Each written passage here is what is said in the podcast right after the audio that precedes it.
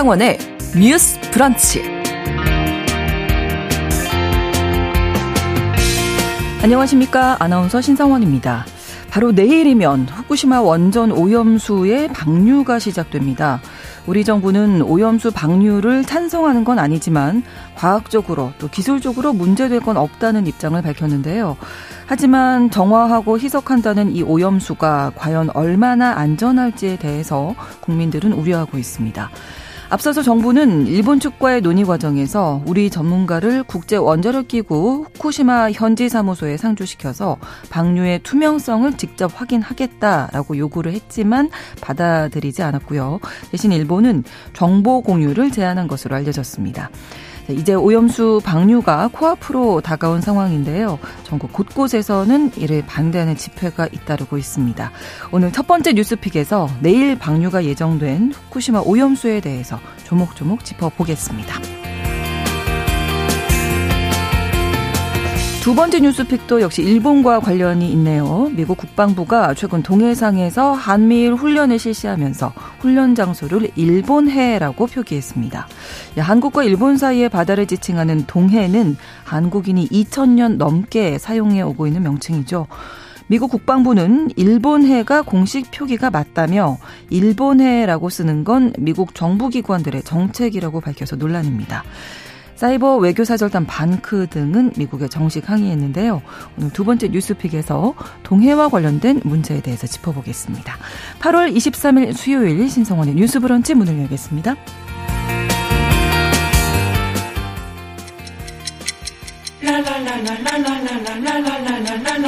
듣고 공감하고 진단합니다. 우리 사회를 바라보는 새로운 시선. 신성원의 뉴스 브런치 뉴스 픽. 뉴스 브런치 청취자 여러분과 함께 소통하면서 만들어갑니다. 실시간으로 유튜브로 생방송 보실 수 있고요. 여러분의 의견 기다립니다. 짧은 문자 50원, 긴 문자 100원이 드는 샵 9730, 우물정 9730번으로 의견 주실 수 있고 라디오와 콩 앱으로도 많이 참여해 주시기 바랍니다.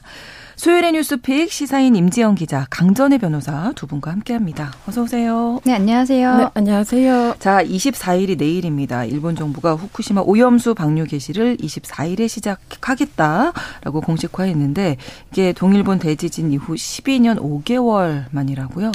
네, 일본이 2011년에 후쿠시마 원전 사고를 겪었고 그 당시에 네. 녹아내린 핵 연료를 지금까지도 물로 계속 식히고 있거든요. 네. 이 과정에서 세슘, 스트론튬 같은 고농도 방사성 물질을 포함한 오염수가 생기고 있고요. 일본 정부는 다핵종 제거 설비죠. 알프스로 이 오염수를 처리해 왔습니다. 그래서 일본 정부가 이걸 처리수라고 부르는데요. 네. 일본이 처리수라고 주장하는 이 오염수 탱크가 계속 늘어나고 있어서 음. 저장 가능 용량의 98% 수준이라고 알려져 있어요. 그래서 네. 내년 상반기에는 가득 찰 거라고 예상이 되고 그래서 내보내겠다는 건데요. 음. 이 처리수 속에 삼중 수소는 완전히 제거되지 않은 채 남아 있어서 그렇죠. 어, 우려가 계속 되어 왔죠. 네. 일본 정부가 후쿠시마 제1 원자력 발전소 오염수의 해양 방류 개시 날짜를 내일 24일로 확정했다고 음. 어제 밝혔습니다. 어, 말씀하신 대로 2011년 3월 동일본 대지진으로 원전 사고가 난 지 12년 5개월 만이고요. 네. 2021년 4월에 당시에 스가 요시히데 총리가 오염수 해양 방류를 결정한 지 2년 4개월 만입니다. 네. 알프스 장비로 정화해도 말씀드린 대로 삼중 수소는 걸러지지 않지만 어, 도쿄전력은 바닷물로 40배 희석을 하면 방사성 물질 농도를 기준치 이하로 낮추게 돼서 생태계에 미치는 영향이 미미하다 이렇게 주장해 오고 있고요. 네. 사실 애초에 오염수 처분 방법이 이 한 가지만 있었던 것이 아니라 지층 주입 또 수증기 방출, 음. 전기 분해, 또 지하 매설 같은 방안들이 여러 개 나왔었는데 2016년에 일본 경제산업성 산하 전문가 회의에 따르면 사실 방, 이렇게 방류하는 것이 최단 기간에 가장 저렴하다 이런 얘기가 나오기도 했습니다. 네. 그런데 이제 한미일 정상회의 마치고 기시다 총리가 일본으로 돌아가자마자 강요회의 개최하고 네. 바로 어제 공식화한 거죠. 네. 어제 기시다 총리는 기상 해상 조건에 지장이 없다면 이달 24일로 예상된다고 이렇게 밝혔고요. 또 무엇보다도 국제원자력기구의 과학적 근거에 기초한 대응에 또 폭넓은 지역 국가로부터의 이해와 지지 표명이 이루어졌다 이렇게 배경을 설명했습니다. 네. 바다에 흘려보낸 오염수의 뭐 양이라든지 시기는 어느 정도나 걸릴 것으로 예상되나요? 네, 지금 일본 도쿄 전력에서는 내년 3월까지 네. 후쿠시마 제일 원자력 발전소에서 이 우리는 오염수라고 하고 일본에서는 처리수라고 하는데 네. 오염수라고 말씀드릴게요. 오염수를 처리하는 양이 한 3만 1,200톤 정도로 예상을 하고 있다고 합니다. 네. 이는 오염수 전체 양의 한 3% 정도에 해당한다고 설명을 하는데 음, 언론에서는 이제 실제 비율은 한2.3% 정도 되지 않을까라고 추정을 하고 있습니다. 네. 지금 후쿠시마 원전에서는 2011년 3월에 대지진 이후에 오염수를 지금까지 한 134만 톤 정도가 보관이 되어 있거든요. 네. 그래서 도쿄전력이 지금 말씀드린 목표대로 오염수를 방류를 하면 보관 탱크 한 10개, 10기 정도를 줄일 수 음. 있다고 일본 교도통신에서는 지금 보고 있습니다. 자, 그러면 이 오염수가 바다로 흘러가기까지의 과정을 한번 좀 말씀해 주시죠. 네. 이게 아마 우리 국민들께서도 많이 궁금하신 부분일 그렇죠. 것 같아요. 어떻게 희석을 시키느냐 네. 그 얘기인데요. 일단은 사고 과정을 말씀을 드리면 작년 그러니까 2011년 3월에 동일본 대지진이 있을 때 쓰나미 때문에 냉각 기능을 잃었어요. 제일 원전에서 이거를 노심 용융 사고라는 것이 발생을 했습니다. 멜트다운이라고 하는데요. 네. 이 녹아내린 해결료 찌꺼기 데브리라고 하는데 이게 남아 있어 갖고 아까 우리 임 기자님도 말씀해 주셨지만 이거 냉각하기 위해서 물을 계속 뿌리고 있어요. 네. 요러면서 이 과정에서 고농도 방사성 물질을 포함해서 오염수가 발생을 하고 있는 거고 네. 그 원재료 건물 안으로 또 지하수랑 빗물도 섞여서 들어오고 음. 있는데 이렇게 해서 하루에 한 100톤 가량 오염수가 발생을 하고 있는 상황입니다. 음. 그래서 현재까지 상황은 도쿄전력에서 알프스를 사용을 해서 오염수에 처리되는 방사성 물질을 규제 기준치 이하로 제거를 하고 있고 그리고 이 처리를 한 후의 물을 일본 정부는 아까 말씀드린 것처럼 처리수라고 말씀을 드린 말하고 있는데 일본에서는 네, 네, 네. 여기 트리튬이 남아 있는 거예요. 현재 네. 기술로는 이거를 완전히 제거할 수는 없다고 합니다. 예, 아. 그래서 이거는 원전 부지 내에 설치한 탱크에 저장을 하고 있는 거죠. 음. 음, 지금 뭐 탱크 용량이 한 98% 수준까지 이미 다 차 있다고 하는데 이거를 그러면 해양 방출을 할 때 어떤 과정을 거치냐? 첫 번째로는 측정을 합니다. 네. 알프스에서 처리해서 처리수를 만든다고 말씀드렸잖아요. 네, 네. 그러면은 이 처리를 한 다음에 먼저 방사능 농도를 측정을 해요. 그런 다음에 규제 기준치 이하라는 것을 확인을 하게 됩니다. 네. 근데 이걸 한 2개월 정도에 걸쳐서 방사성 물질이 규제 기준치를 밑돌고 있는 거를 확인을 먼저 한다고 합니다. 이러면은 이 처리수를 배관 아, 오염수를 배관을 통해서 바다 쪽에 있는 해수와의 희석 설비로 옮겨지는데요. 음, 먼저 네. 측정을 하고 그 다음에 2단계로 희석을 하는데, 네. 음 아시는 것처럼 어 바닷물이랑 섞는 거예요. 아, 이 네, 오염수를 네. 바닷물이랑 섞어 섞는데 이 원전 부근에 있는 에서 가져온 해수를 사용을 하고 세대 이송 펌프를 통해서 처리수를 어, 요음수를 100배 이상으로 희석을 음. 하게 됩니다. 그렇게 네. 하면은 도쿄전력에서 봤을 때는 이 트리튬은 사라지지 않는다고 말씀드렸잖아요. 지금 네. 기술로는 이 트리튬 농도를 그 일본 규제 기준의 40분의 1 수준인 리터당 1,500 베크렐 미만으로 희석할 수 있다고 해요. 네. 이거는 또 세계 보건기구가 정한 음료수 기준의 7분의 1 정도까지 음. 낮출 수 있다라고 지금 일본에서는 주장을 하고 있습니다. 네. 3단계로는 이제 방출을 하면서 모니터링을 하게 되는데 하루에 한 최대 500 세제곱미터 정도를 방출을 한다고 해요. 그러면서 연간 트리튬 방출량을 22조 베크렐 미만으로 지금 설정을 해놨다고 합니다. 이런 식으로 방출을 하는데 또 그러다가 뭔가 자연재해 같은 게 왔을 때 음. 이것도 망가지는 거 아니야? 여기 사고가 네. 날 수도 있죠. 그거에 대한 리스크 대책도 마련을 했다고 하는데 일단 긴급 차단 밸브가 두 곳에 있다고 합니다. 근데 한 개가 방조제 안쪽 높은 곳에 설치를 했고 뭐 전원이 끊긴다든지 음. 이럴 때 긴급 상황 발생하면은 차단 밸브가 자동으로 닫히는 구조라고 해요. 네. 그래서 또 누출 위험을 그 위험을 줄이기 위해서 이 오염수를 안반 속을 굴착해서 안반을 아예 그 돌을 굴착을 해서 이 내경을 한 2.6m 정도 터널을 만들었는데 네. 요 안으로 흘러서 누출 위험도 줄였다라고 하고요. 그래서 결과적으로는 원전 부지에서 한 1km 정도 바다 쪽으로 떨어진 지점에 해수면으로부터 한 12m 정도 아래 음. 예, 그쪽에 처리수 방출구가 있다고 합니다.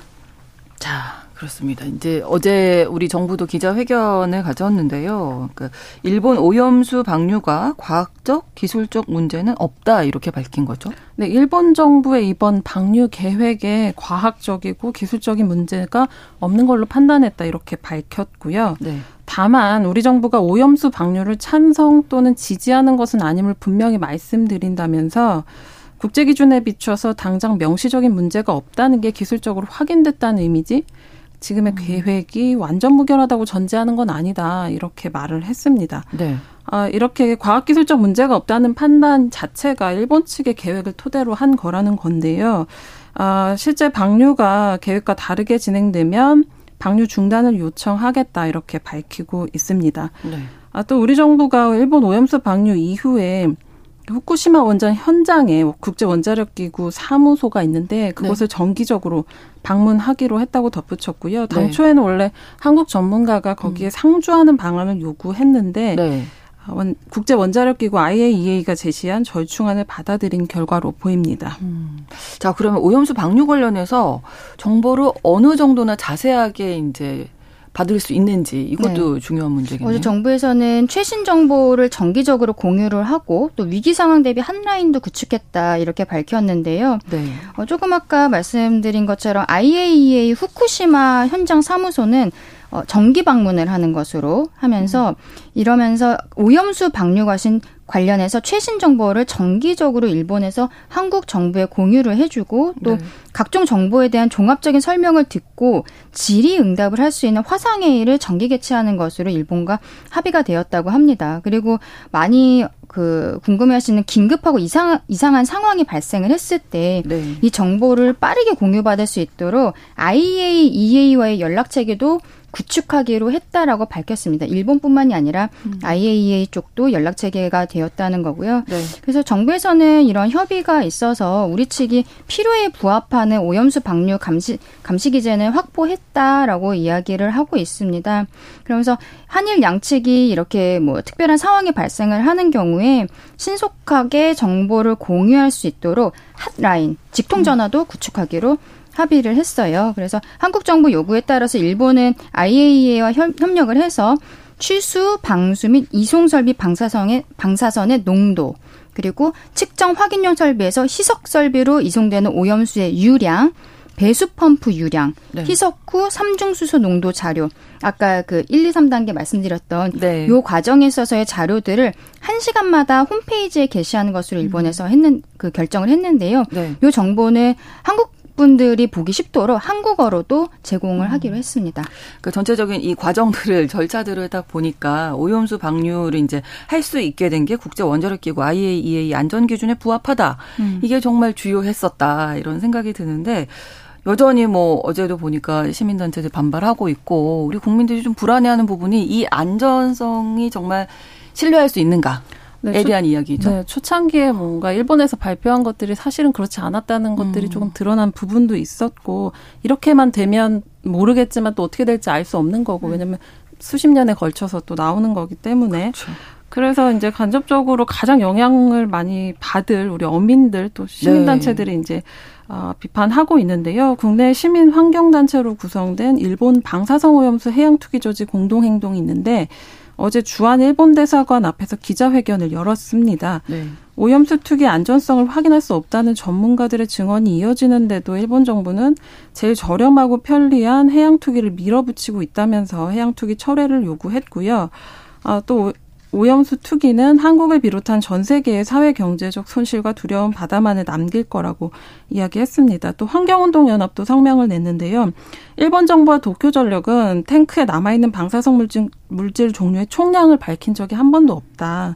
또 2차 처리를 해도 방사, 방사성 물질이 얼마나 잔류할지 모른다. 네. 아, 오염수 해양 투기는 인류가 경험해 본 적이 없는 초유의 사태다. 이렇게 주장을 했습니다. 또 광주 전남 행동본부도 기자회견을 열고 일본 정부의 이런 결정을 지독한 내로남불로 규정했는데요. 일본 정부가 93년에 러시아의 핵 폐기물 동해 투기 사태를 두고서 네. 러시아를 국제사회에서 이제 성토한 바가 있거든요. 그때 당시 얘기를 꺼내면서 음. 아, 지금은 주어만 바뀐 재앙의 역사가 재현되고 있다 이렇게 꼬집었습니다. 네, 사실 우리 국민들 쪽에서만 이렇게 반발하는 게 아니라 일본 정부 입장에서는 일본 어민들, 뭐 네. 일본 네. 시민들의 동의 받지 못하고 그쪽에서도 지금 반발이 있잖아요. 네, 그쪽에서도 가장 관련이 있는 분들이라면 당연히 일본의 어업 쪽일 건데요. 그렇죠. 일본에도 한국에 수협이 있는 것처럼 네. 어협이 있습니다. 전국 어협 협동조합 연합회라는 곳이 있는데 음. 여기에서 그저께 22 아, 어제군요. 22일 반대 성명을 발표를 했어요. 네. 이 사카모토 마사노부 전어령 회장은 무슨 말을 했냐면 어업인과 국민의 이해를 얻지 못하는 해양 방류에 반대한다는 것은 조금도 바뀌지 않았다라고 음. 명백하게 이야기를 했습니다. 근데 22일에 반대 성명을 발표하기 전날에 이 사카모토 전어련 회장이 기시다 후미오 총리와 면담을 했었습니다. 네. 이 면담이 끝나고서도 이 회장이 한 말이 있었는데요. IAEA의 그 국제적 안전 기준에 합치한다는 보고서 등 어업인과 국제사회에 대한 설명을 통해서 과학적 안전성에 대한 이해가 깊어진 건 사실이다라고 이야기를 했습니다. 근데 다만 이러한 과학적인 안전과 사회적인 안심 이것은 다른 것이면서 네. 과학적으로 안전하다고 풍평 이제 한국으로 치면 소문인데요. 네. 풍평 피해가 없어지는 것은 아니다라고 이야기를 했습니다. 음. 이 수, 수십 년에 걸쳐서 아마 이게 방류가 계속이 될 건데 네. 그 동안에 수십 년에 걸친 진행되는 이 후쿠시마 1원전 폐쇄까지 어업인들의 불안이 완전히 없앨 수는 그렇죠. 없을 것이다라고 지적하고 있습니다. 네. 앞서서 이제 기시다 총리가 폭넓은 지역 국가로부터 이해와 지지 표명이 이루어졌다라고 얘기를 했는데 사실은 주변국들 뭐 반발하는데 중국이 아주 강하게 항의를 했더라고요. 네, 온도 차가 좀 있는데요. 한국하고는 네. 어, 다루미 히데오 중국 그 주중 일본 아 주중 일본 대사를 불러서 강력하게 항의를 했습니다. 예. 또 중국 외교부 순 웨이동 부부장이 그 오염수 방류 결정에 대해서 음. 중국 포함한 주변 국가와 국제사회 공공연히 핵오염의 위험을 전가하고 지역과 세계 각국 민중의 복지보다 자신의 사리 사욕을 우선시하는 것으로 매우 이기적이고 무책임하다 음. 이렇게 비난을 하면서 강력한 반대를 표명했습니다. 또 홍콩도 일본산 수산물 수입 통제에 착수했는데요. 존리 홍콩 행정장관이 오염수를 핵 폐수라고 음. 부르면서 네. 이걸 방류하는 거는 무책임하다 이렇게 비난을 했습니다. 네. 지난달에 중국은 이미 그 일본이 오염수를 방류할 경우에는 일본산 식품의 수입 규제를 추가로 강화하겠다 음, 이런 가능성을 그렇죠. 시사하기도 했습니다. 네. 우리 정치권 반응도 온도차 좀 있던데요. 네, 아무래도 민주당 같은 경우에는 여기에 서 굉장히 반발을 하고 있고, 그리고 네. 국민의힘 같은 경우에는 내부에 우리 바다 지키기 TF라는 것이 있는데, 여기에서는, 어, 그, 어업 쪽과 뭐 협의를 하겠다, 이렇게 이야기를 하고 있습니다. 그런데, 어, 아까 그 제가 일본 전어련 회장 네. 얘기 말씀드렸잖아요. 과학적인 안전과 사회적인 안심은 다른 음. 것이다. 이 소문 피해 없어지는 것은 아니다라고 이야기를 했는데 이게 결과적으로 일본 내에서도 이런 반대의 목소리가 있지만 우리는 반대의 목소리를 넘어서 더 문제가 되는 게 사실 주권의 문제라는 것도 있고 음. 이게 외교적인 갈등으로 비화가 됐을 때또 네. 우리 측에서 거기에 있어서의 어떤 또 예전에 화이트리스트 문제도 있었고 그런 그렇죠. 것들이 또 발생을 할 수가 있어서 아마 지금 정부에서는 조금 어떻게 보기엔 국민들께서 보시기에는 이도저도 아닌 예, 이런 스탠스를 취하고 있는 게 아닌가라고 생각은 드는데 하지만 저는 또 그렇다고 야당 쪽에서 민주당 쪽에서 어, 대안을 찾자 뭐 이렇게 얘기를 하는데 어, 그게 현실적으로 가능한가? 음. 예. 그리고 어 가능 우리가 그 대안 제시한다고 해서 일본에서 받아들일 것도 아니고 우리가 또 찾을 수 있는 대안이 무엇인가 IAEA에서 이미 과학적인 이제 결과 보고서가 나온 상황이잖아요. 그래서 좀 현실적으로 안타깝지만 지금으로서 우리 정부에서 하고 있는 방식을 저는 좀 지지할 수밖에 없겠다라는 생각입니다. 네, 임재용 기자님. 네, 근데 이제 대안을 말씀하셨는데 사실 대안을 찾을 주체는 우리가 아니라 일본이 그렇죠. 아닌가. 네. 아쉽기도 하고 사실은 아까 뭐 저렴한 비용에 대해서도 네. 말씀을 드렸는데 사실 다른 여러 가지 대안이 있었는데 그게 선택된 음. 부분에서는 어떤 국제 여론의 어떤 영향이나 이런 것도 사실은 있을 거라고 보거든요. 그런 부분에서 좀 안타까운 점이 있긴 한데 아, 이번에 발표를 두고서 정부 발표를 두고서 유승민 전 의원도 이야기를 했어요. 그 오염수 방류를 찬성 또는 지지하는 것이 아니다라는 했고 정부 발표는 얘기했는데 사실은 과학적 기술적 문제가 없는 걸로 판단했다는 말에 더 많은 함의가 담겨 있지 않나 이런 음. 생각이 들거든요. 네. 유승민 전 의원 같은 경우는 윤석열 정부의 눈치 보기라고 비판을 하고 있기는 한데 사실은 국민들 입장에서도 어떻게 보면은 말장난 아닌가 이런 생각이 들기도 음. 합니다. 네. 자, 일단 당장 내일이어서 이제 방류가 시작이 네. 되면 수산물에 대한 관리 체계가 또 어떻게 진행되는지도 한번 좀 살펴봐야 될 것 같아요.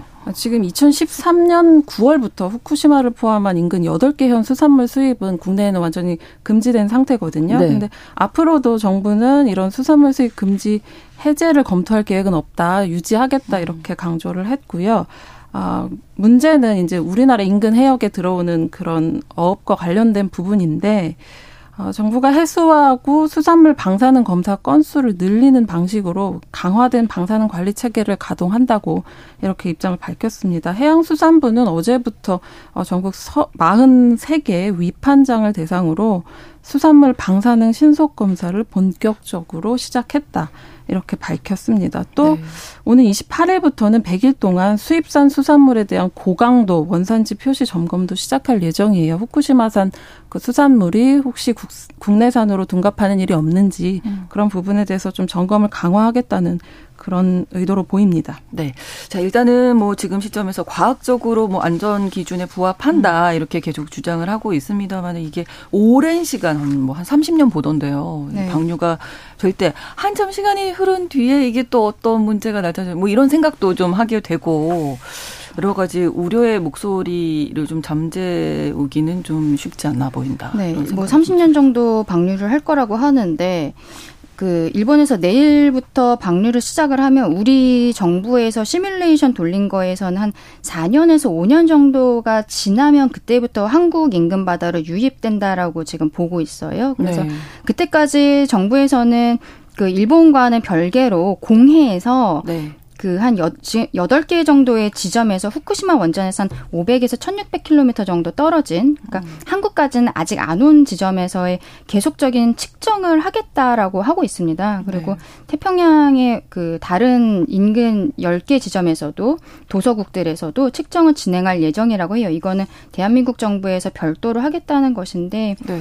그렇게 하면서 이제 한국까지 4, 5년 사이에 들어오는 동안에 계속적으로 뭐가 문제가 있는지를 음. 보겠다라고 하는데 조금 이제 국민들 입장에서는 그러면은 뭐 한 4년, 5년 뒤에 한국에 도달을 하기 전에 우리가 한 3년 차쯤에 뭔가 문제가 있다는 걸 뭐 일본이나 IAEA 한국에서 네. 뭐 알게 네. 됐어요. 그럼 근데 그 전에 이미 방류가 되어 있으면 예. 그럴 때는 그것도 조금 음. 조금이 아니라 이미 늦은 상황이 되잖아요. 네. 그래갖고 그 부분도 좀 불안한 부분은 음. 있지만 어쨌든 뭐 정부에서도 계속적으로 독자적인 노력도 하고 음. 하겠다라고는 밝히고 있습니다. 네, 임지영 기자님. 네, 그리고 일본 오염수 방류 계획이 사실은 알프스가 제대로 작동한다는 전제 하에 성립을 그렇죠. 하잖아요. 네.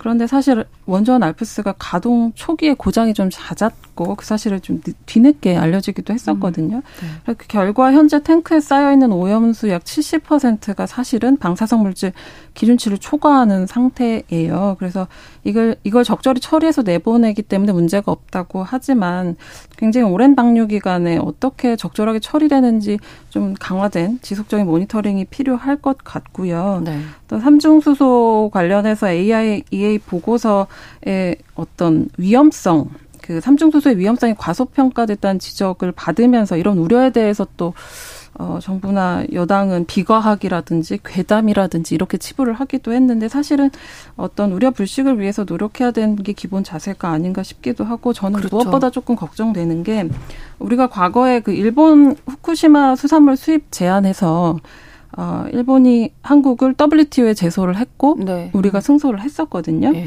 근데 그때 당시 논리를 보면 우리가 이겼던 논리를 보면 후쿠시마 원전 사고로 인한 어떤 환경적인 요인, 직접적으로 이렇게 검출되는 그런 요인이 아니더라도 네. 식품에 잠재적으로 미칠 수 있는 위해성까지 고려해야 한다는 논리가 음. 받아들여진 결과였거든요. 네, 네. 그런데 사실 이번에 방류 조치가 이렇게 이루어지는데 기준치 네. 이하라는 이유 때문이거든요. 이게 네. 근데 별다른 조치가 없다면 당시 방어 논리도 흔들릴 수 있는 것이 아닌가 하는 우려. 가 나오고 음. 있는 것 같습니다. 그렇습니다. 2부에서 뉴스픽 계속 이어가겠습니다. 11시 30분부터 일부 지역에서 해당 지역 방송 보내드립니다.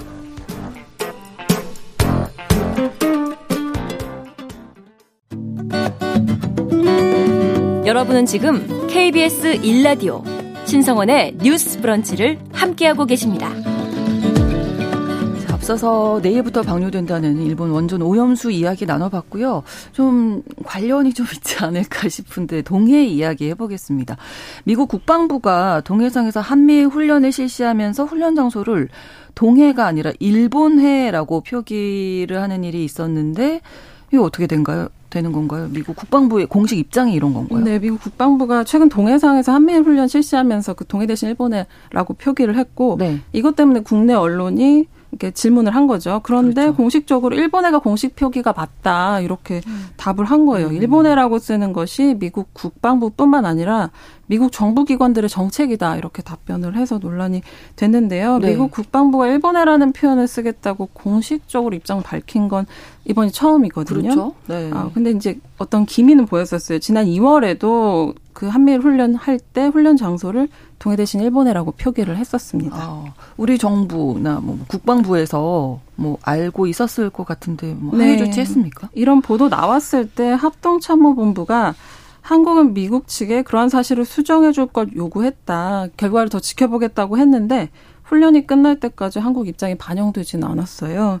음. 그리고 국방부 대변인도 지난 17일 브리핑에서 어 기자들이 이런 보도 있었는데 이게 맞냐 입장이 뭐냐 이렇게 음. 질문을 했더니 어 그냥 약간 원론적인 얘기를 하고 말았는데 네. 국방부는 한미일 3자 훈련을 확대해 나가고 있다. 우리 정부 입장을 미국 측에 전달을 받고 앞으로도 긴밀히 협의해 나갈 것이다. 음. 이런 정도로 답을 했습니다. 글쎄요, 그, 저도 처음 들어보는 것 같은데 실제로 국제적으로 이렇게 동해를 일본해로 단독 표기하는 게 되는 국제법 같은 데는 음. 어떻게 돼 있나요? 이제 국제적으로도 규범이 있는데요. 먼저 예. 동해 수역에 대해서 보면은 한국 그리고 북한, 일본, 러시아 네 개국에 인접이 되어 있는 상황입니다. 네. 어, 이 각 국가들의 영해와 배타적 경제 수역으로 구성이 되어 있는데 이건 다시 얘기하면은 동해 수역에서는 여러 국가가 관할권, 주권적 권리 이런 거를 공유하고 있다는 음. 걸 의미하게 되는데요. 네. 그럼 이 지도를 제작할 때는 어떻게 할 것인가? 이 지도 제작에 일반 원칙이 있습니다. 국제 수로 기구와 유엔 지명 표준화 회의의 결의 이렇게 이런 게 있는데요. 네. 여기에서 확인을 할 수가 있습니다.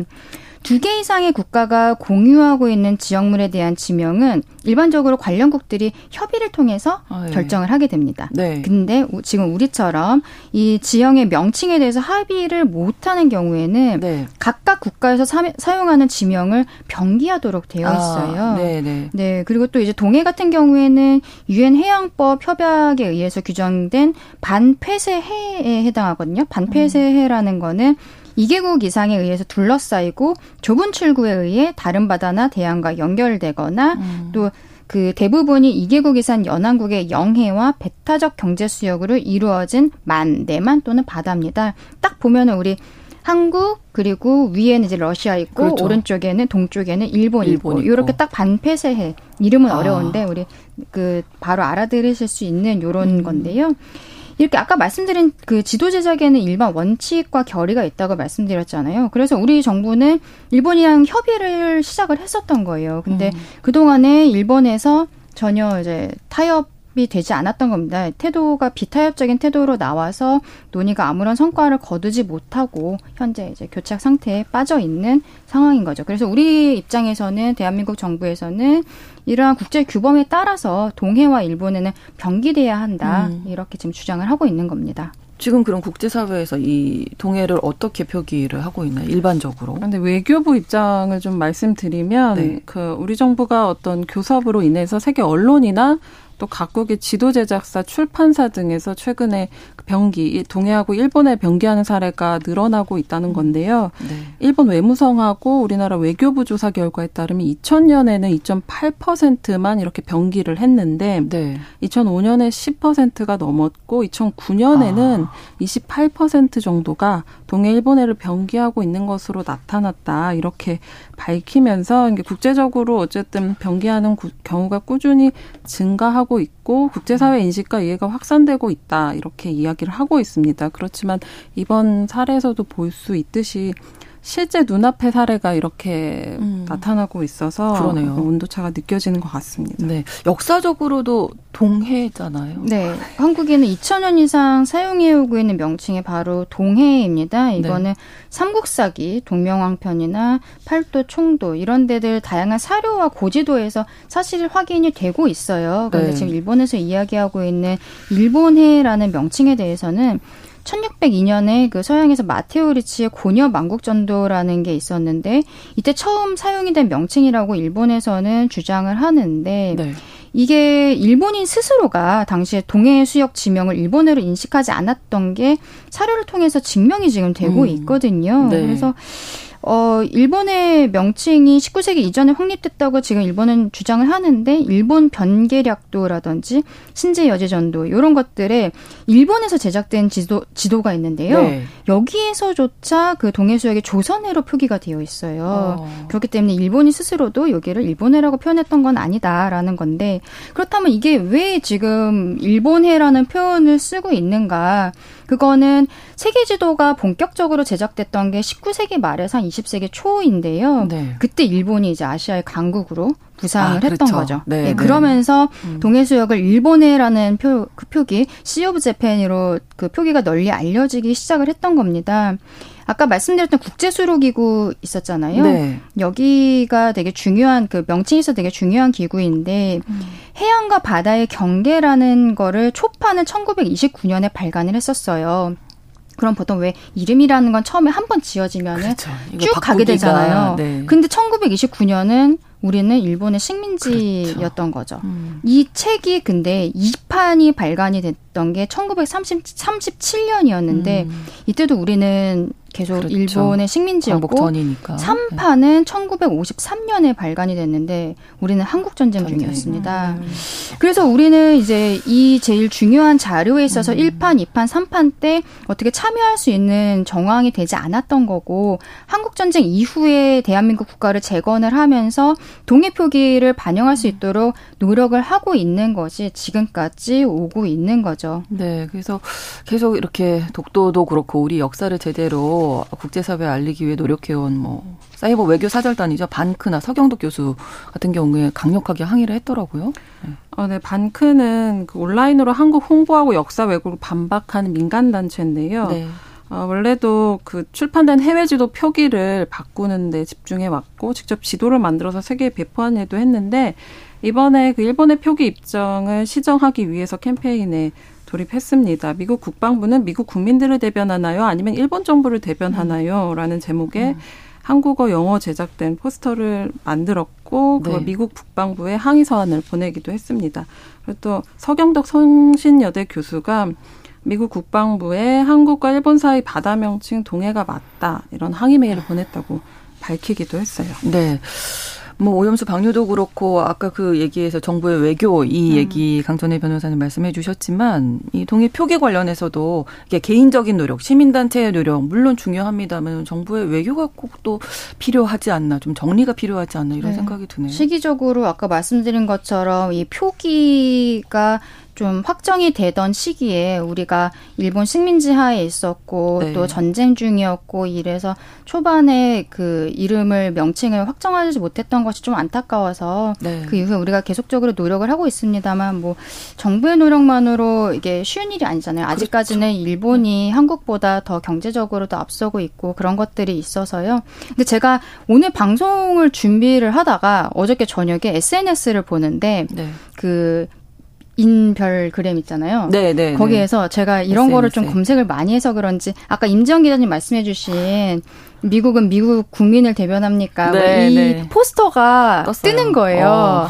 네, 그거를 또 이제 공유해 주시는 우리 국민들이 계셨던 거죠. 그러니까 그렇죠. 우리 한 명한 한 명이 음. 뭐 미약하게나마 이러한 의견들을 갖고 음. 있다는 거. 그래서 외국에 있는 친구들에게도 보여줄 수 있는 이런 모습들로 좀 국민들도 음. 같이 했으면 좋겠다는 생각입니다. 네, 임지영 기자님. 네, 한미일 정상회의에서 사실 오늘 다룬 주제들의 그 당사국 대통령, 네, 총리 네. 이렇게 다 모였잖아요.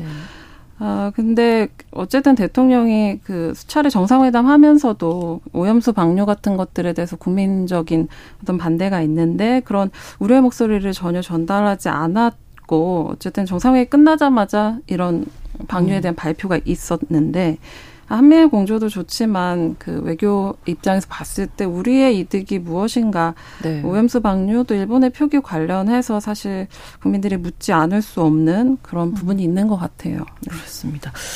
자, 수요일에 뉴스픽 마무리하겠습니다. 시사인 임지영 기자, 강전의 변호사 두 분과 함께했습니다. 고맙습니다. 예, 감사합니다. 감사합니다. 신성원의 뉴스 브런치는 여러분과 함께합니다. 짧은 문자 50원, 긴 문자 100원이들은 9730. 무료인 콩앱과 일라디오 유튜브를 통해 참여해주세요.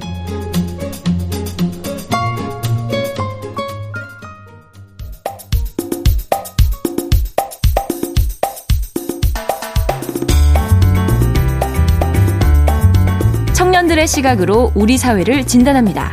뉴스 브런치 MZ 데스크. 뉴스 브런치 듣고 계시고요. 지금 시각이 11시 41분 됐습니다. MZ세대의 고민과 이 시대를 살아가는 방법, 그들의 트렌드 들어보는 MZ데스크 시작하기 전에 기상 특보가 들어와 있어서 좀 알려드릴게요.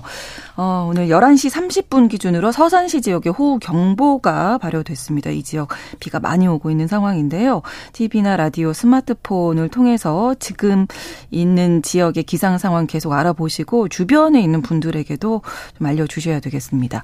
차량 운전하시는 분들은 속도를 좀 줄여서 운행하시고요. 물에 잠긴 도로, 지하차도, 교량 등으로 통행하지 않도록 또 역시 주변에 있는 가까운 지인들에게 알려주셔야 되겠습니다.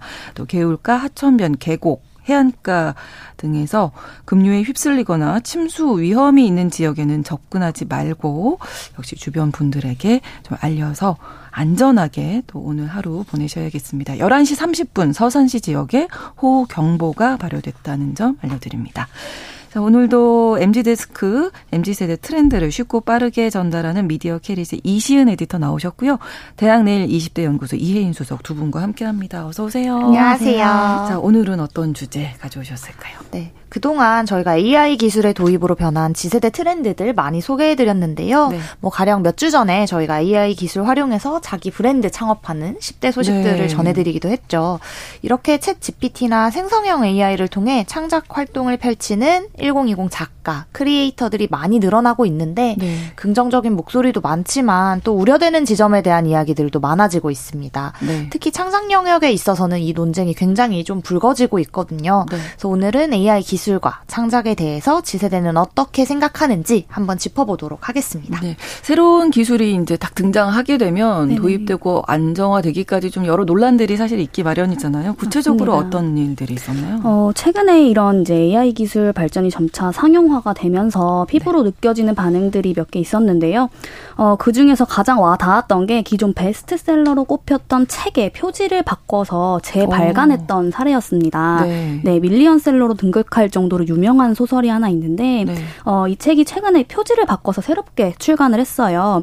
어, 사실 뭐 5세, 10세 막 이렇게까지 찍는 책들의 어. 경우에는 종종 표지 디자인을 조금. 바꾸고는 그렇죠. 하거든요. 네. 근데 기존에는 이제 만화풍의 일러스트 표지였다면 바뀐 디자인은 조금 더 실사화와 가까운 느낌의 사람이 이제 표지에 음. 등장하게 됩니다. 네. 어, 언뜻 보면 실물 사진처럼 좀 보일 정도로 실사화된 디자인인데요. 네. 어, 색달라서 좋다. 어, 내가 책을 읽으면서 상상했던 그림체랑 비슷하다라는 어. 긍정적인 의견도 있었지만 네. 이제 말이 조금 나왔던 건 이 표지가 사람의 그 사람이 그린 게 아니라 이제 AI를 이용해서 만든 아. 것이었기 때문이에요. 네. 네, 제작 과정에서 이제 AI 기술을 활용했던 거를 이제 몰랐던 독자들이 네. 이러한 사실을 알고 조금 실망을 하기도 했습니다. 오. 네, 사실 이런 이런 이제 AI를 활용해서 뭔가 창작을 한다 라고 네. 하는 이 창작물들에 대해서 좀 예민하게 반응하는 이유는 저작권을 누가 갖느냐에 대한 논쟁 때문입니다. 네. 그러니까 원작이 어떤 거냐 같은 건데요. 그러니까 AI가 만든 디자인은 사실 누군가의 디자인을 학습해서 음. 모방한 뒤에 창작한 창작물일 수밖에 없거든요. 그래서 네. 이 지점이 논란이 되는 지점이라고 아, 볼수 있습니다. 그렇군요. 이 사건에서 최근에 이제 가장 중요한 쟁점으로 보고 있는 건 음. 국내 현행법은 AI를 저작권자로는 인정하지 않는다는 점입니다. 그러니까 법에서는 저작물을 인간의 사상 또는 감정을 표현한 창작물로 네. 저작권자는 이 저작물을 창작한 자로 규정하고 있기 때문에 이제 우리가 뭐 속칭 모방은 창조의 어머니다라고는 하고 있지만 네, 네. 이제 법에서는 인간이 아닌 개체인 AI가 모방한 것은 창조로 보기가 좀 어렵다라는 음. 뜻으로 아직은 다뤄지고 있다라고 해석할 수 있고요. 네. 또 여기서 이제 논란이 됐던 이유 중에 하나가 사실 이 이제 작품을 쓰신 작가님이 이렇게 재출간하게 된 배경에 연극 판권이나 이런 걸 관련해서 저작권으로 좀 아픈 경험이 있으셨어요. 음, 네. 그래서 그런 작가가 아. 이미 이제 창작물의 저작권이라는 게 너무 뭔지 절감할 만한 상황인데 AI 표지가 저작권 논란이 있다라는 거를 모르는 채로 출시한 건 아니냐, 좀 경시한 거 아니냐라는 아. 누리꾼들의 반응이 이어지고 있는 것으로 봐주시면 됩니다. 네. 이런 일들이 책 표지 디자인 말고도 뭐 많다면서요? 어, 네. 실물책뿐만 아니라 요즘 이제 웹툰 웹툰이나 웹소설에 있어서도 조금 문제가 되고 있는데 어, 한 웹소설 플랫폼에서는 8월 19일 기준으로 인기 작품 10개 중에 4개의 작품이 AI로 된 표지라고 해요. 뭐 네. 뭐 AI 뭐 사파 까지 내부에 들어간 사파까지 포함을 하면 대다수의 작품에서 이제 AI 기술이 활용되고 있는 건데 어 이렇게 작화가 중심이 되는 콘텐츠에서는 아직까지 AI 기술을 활용하는 걸 좀 반기지 않는 독자들이 많습니다. 네. 어 생성형 AI로 작가가 아이디어링은 할 수 있다. 하지만 결과물을 내는 것에 있어서는 사람의 판단과 그리고 또 재창조가 조금 필요하다라는 거예요. 그렇죠. 네, 특히 이 분야가 더더 문제가 되고 있는 것이 필연적으로 작가 혼자 다 하기에는 힘든 구조예요. 마감 음. 시간의 문제도 있고 네. 뭐 때로는 표지나 그림을 프리랜서에게 도움 요청하는 경우도 많거든요. 그런데 이제 사람에게 이제 맡기는 비용보다는 AI에게 맡기는 게 훨씬 더 저렴하고 그렇죠. 네, 시간도 절약이 되니까 아. 적극적으로 활용을 하고 있는 것 같고요. 아. 그래서 일각에서는 AI 표지 불매해야 된다라는 얘기까지도 나옵니다. 음, 어느 어느 정도까지 좀 허용을 해야 하느냐에 대한 이야기가 맞아요. 되겠네요. 네. 실제로 유명 플로, 플랫폼에 이제 도전 만화라는 탭에서 네. 이 AI를 활용한 웹툰을 보이콧하겠다라는 사례가 오. 있었습니다. 그래서 네. AI 웹툰 보이콧이라는 게시물이 한 61편 정도 연속으로 게시되면서 그러니까 여러 사람들이 릴레이로 같은 만화를 올리면서 여기에 이제 의견을 표현한 거죠. 아, 보이콧까지 강력하게 나오네요. 네. 네. 사실 이분들의 입장은 AI 웹툰은 도둑질로 만드는 것이다라고 아. 볼수 있습니다. 이제 게시글 안에 웹툰으로 그걸 그려 놓으셨는데 네. AI로 만든 웹툰이 왜 저작권을 침해하는지 뭐 어떤 어떤 문제점이 발생할 수밖에 없는지 등의 음. 내용을 담아서 이제 보이콧을 하고 있습니다. 네. 좀 간략하게 요약을 해드리자면 이거는 학습이 아니라 무단 도용에 가깝다. 아. AI가 만들어낸 그림은 단 한 장도 저작권에서 안전하지 않다. 그냥 복제해서 짜깁기 한 거다라는 음. 이제 의견들이 좀 담겨 있습니다. 첫 발단은 사실 플랫폼 가입 시에 명시된 이용 약관 개정이 있으면서 일어났어요. 제 16조에 회원이 이 웹툰 서비스 내에 게시하는 게시물은 음. 이 웹툰 및이 웹툰의 이제 음. 한 상위 기관의 서비스를 네. 위한 연구 목적으로 활용될 수 있다. 라는 이제 아, 조항이 추가된 거예요. 네네네. 네, 그러면서 네. 이제 이 아마추어나 프로 작가분들이 음. 이 그림체가 AI 학습에 사용될 수 있는 가능성이 열려 있는 조항이 됐고 그러네요. 이러면서 이제 이 시위를 시작하게 된 거죠. 그래서 음. 요 과정을 거쳐서 이걸 읽고 있는 2030 독자들 뭐 10 10대들까지 음. AI 웹툰에 반대하거나 좀 거부감을 느끼는 사례들도 증가한 것으로 보입니다. 자, 이런 현상은 왜 생긴 걸까요? 네, 저희가 지속적으로 얘기했듯이 요즘 세대가 창작에 더 예민해질 수밖에 없는 환경이 그렇죠. 놓인 것 같아요. 네. 네. 꼭 작가라는 직업이 아니더라도 이제 음. 온라인으로 자신만의 고유한 창작물을 만들어서 소개하는 일들이 굉장히 많아지고 있는데요. 네. 아까 말씀드렸듯이 뭐 옷 브랜드를 만드는 10대라거나 그렇죠. 네, 작곡 네. 작사를 해서 자작곡을 아, 친구로 만들기도 하고 뭐 심지어 미니게임 게임을 코딩으로 만들어서 네 배포를 음. 하는 이제 10대들도 있는데 네. 이렇게 모두가 좀 아마추어이기는 하지만 아직 그래도? 크리에이터가 되고 음. 있는 세상에서 내 거 뭐 저작권에 대한 인식은 더 커질 수밖에 없는 거고요. 네. 때문에 같은 창작자로서 우리 다른 창작자 저작권을 좀 지켜주자라고 음. 주장하는 사람들이 많은 겁니다. 네. 생성형 AI 대부분이 저작권자 이제 허락 없이 기존 저작물 학습해서 결과물을 도출하고 있다라고 말씀드렸는데 네. 이에 이제 한국 웹소설 협 협회장은 이제 무료가 아닌 유료 작품이나 공모전 등에서는 AI 표지를 못 쓰게 하고 있다라고 어. 발표하기도 했습니다. 네, 네. 사실 실제로 모든 AI 자체에 대해 부정적인 건 아니고 창작 내에서도 어떤 측면에 접목했느냐에 따라서 앵글이 다르기는 한데요. 음. 가령 앞서 말씀 주셨는데 특정 일러스트레이터가 자기 그림으로만 학습한 AI를 네. 자신이 활용하는 자기 작품에 등장시키는 건 저작권에 문제가 없잖아요. 그렇죠. 내가 그린 것들을 내가 그렇죠. 교육시킨 거니까. 네, 네, 네, 그래서 그런 것들은 문제가 없다. 그러니까 음. 환영한다라고 보는 거죠. 그러니까 작가가 직접 AI를 학습하게 하고 본인 작업물의 작업 효율을 위해 활용하는 것은 뭐 저작권적으로도 안전하지 않느냐라고 네. 얘기를 하고 그래서 AI 표지 자체를 완전 악이라고 규정할 수는 없다라고 이제 말하는 입장들도 많습니다. 네. 그래서 최근에 이제 기업이나 소비자발 컨텐츠에서 AI 기술의 우호적인 사례들도 많이 어. 나타나고 있어요. 그럼 그 우호적인 경우를 좀 알아볼까요? 어, 네 말씀 주신 대로 이제 AI 기술 잘 활용해서 좋은 반응을 얻은 사례도 많은데요. 네. 어, 이, 의미 있는 일에 사용한 경우에 그렇습니다. 어, 최근에 한 식품 회사가 광복절을 맞아서 세상에서 가장 늦은 졸업식이라는 독립운동 캠페인을 펼쳤습니다. 네. 어, 독립운동으로 부당한 징계를 받아서 학업을 포기할 수밖에 없었던 당시 학생 운동가들을 위해서 이제 명예 졸업식을 아. 시켜준 거예요. 네. 네, 독립운동가들의 사진을 모아가지고 그걸 바탕으로 AI 작업을 통해서 홀로그램으로 졸업식 음. 영상을 상영을 해줬다고 해요. 네. 근데 더 놀라운 거는 목소리까지 그들의 목소리까지 AI로 음. 되살려서 축사를 아. 진행을 하기도 했습니다. 아. 네, 역사적으로 의미가 있는 일인데다가 이제 후손들에게 일일이 허락을 받고 진행한 사례라는 점에서 네. AI 기술 이렇게 써야지라고 반응하는 사람들이 많았고요. 어, 저도 영상을 봤는데 정말 감동적이더라고요. 어, 그러네요. 정말 이렇게 써야죠. 맞아요. 네, 어떻게 보면. 이런 식으로 이제 어. 기업에서 이들을 좀 잘 활용하는 경우에 좀 찬사를 보내는데 네. 광고 제작 같은 분야에도 음. 굉장히 많이 들어왔어요. 그래서 그렇죠. 새로운 사례들이 많이 생겼는데 네. 뭐 가령 우리 브랜드에 대한 소비자들의 언급을 모아서 유튜브 영상의 스토리 작가로 이제 그 AI를 도입해서 아. 그 스토리 라인대로 우리 브랜드 필름을 만들어 본다든지 네. 한 버거 브랜드는 본인들 버거 사진을 그 색상의 RGB 값과 이미지 음. 라인을 따서 음계를 부여하고 뭐 음역을 결정해서 AI가 이제 음악을 만들게 하는 단초 조건을 우리 브랜드와 우리 제품에서 찾은 거죠. 음. 그래서 이런 BGM 마케팅을 좀 진행한다든지 뭔가 수많은 벤처 스타트업들이 AI를 바탕으로 서비스 일부에 나서고 있는데 네. 이런 이런 제품들에 대해서 좀 파격적인 광고로 뭐 신선한 시도다라는 평도 음. 있고 좀 재미있다 그냥 이렇게 즐기는 컨텐츠로 웃음 거리가 되기도 합니다. 네. 이제 일부 도입된 경우들은 전 요게 좀 재밌었는데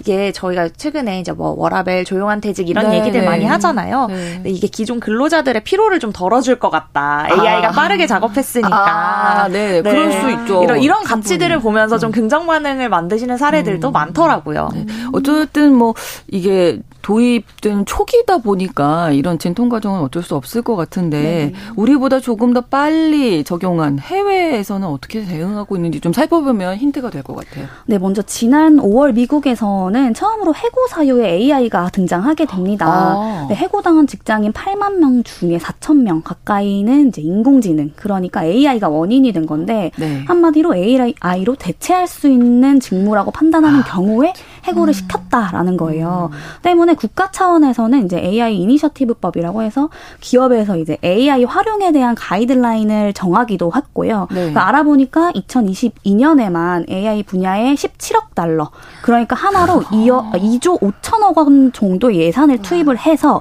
이런 문제를 이제 다방면으로 잡겠다라고 이제 노력을 하고 있는 거고요. 네. 예를 들자면 AI를 이용해서 BTS와 비슷한 노래를 만들었어요. 네. 그러면 BTS BTS도 그 수혜를 입게 하는 창작자에 대한 아. 보상을 고민하는 네, 아. 시기로 네, 이렇게 정, 음. 어, 법을 이제 고민을 하고 있다는 아, 거죠. 네. 확실히 이를 이제 미국이 보면 이게 먼저 선진적으로 하니까 보면서 그렇죠. 후발 주자인 유럽 연합, 영국, 어. 일본 등도 이제 AI 관련 입법에 속도를 내고 있다고 합니다. 네. 좀 아쉬운 점은 한국은 다른 국가들에 비해서 요 속도가 조금 더딘 건데요. 네. 이제 사회 현상에서 문제는 글로벌 속도와 비슷하게 굉장히 빠르게 나타나는 우리가 제일 빠를 때 많잖아요. 그렇죠. 컨텐츠 네. 강국이기도 해서 이런 게 좀 빨리 나타나는데 네. 법안 개정이 이를 따라오는 속도는 음. 다소 좀 늦다라는 평이 많습니다. 사실 저희도 발 발의 자체는 되게 빨리 했더라고요. 2021년에 네. 저작권법 전부 개정안이 이제 발의는 됐는데 네. 다양한 이견 속에서 사실 2년 가량 아직도 계류 중이라고 음. 하고요. 상업적 사용에 대한 면책 조항에 대해서 창작자들이 권리를 침해당할 가능성이 높다라면서 좀 반발하고 있습니다. 음. 사실 이런 것에 대한 문제는 이제 우리가 우리나라뿐 아니라 글로벌 시장 속에서 경쟁하는 기업들이 굉장히 많아졌어요. 그렇죠. 그래서 미국, EU 등이 주도해서 AI 규범을 만들 경우에 국내 기업들이 해외 시장 진출하는 문턱이 너무 높아지거나 네. 이제 어려움을 겪을 수도 있다는 점에 있습니다. 그래서 다음 달이죠. 오는 9월에 발표 예정인 디지털 권리 장전에 일부 정부 차원의 대책 마련이 조금 포함될 거라고 하는데요. 이런 부분에 대해서 많이 이제 귀추를 주목하고 있습니다. 네.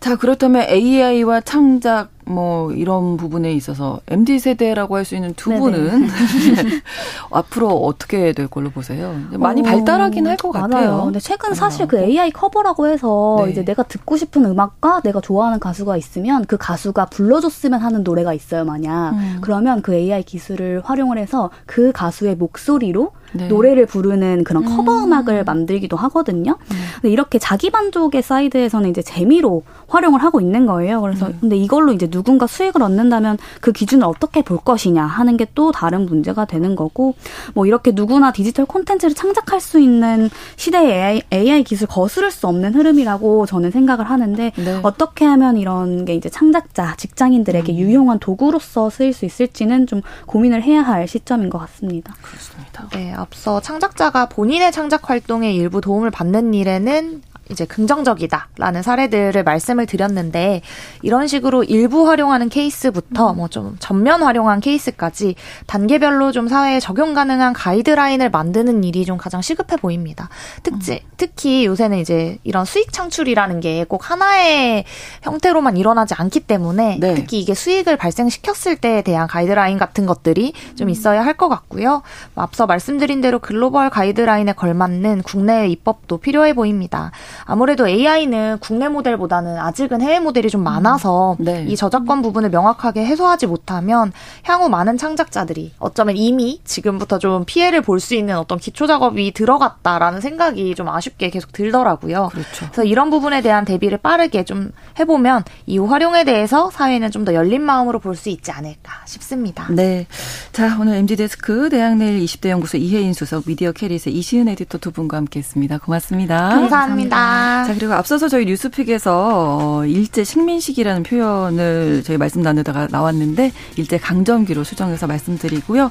경기 안산 포천 지역에도 호우경보 발효됐습니다. 오늘 하루 어, 조심하시기 바랍니다. 뉴스 브런치 마치고 내일 다시 오겠습니다. 고맙습니다.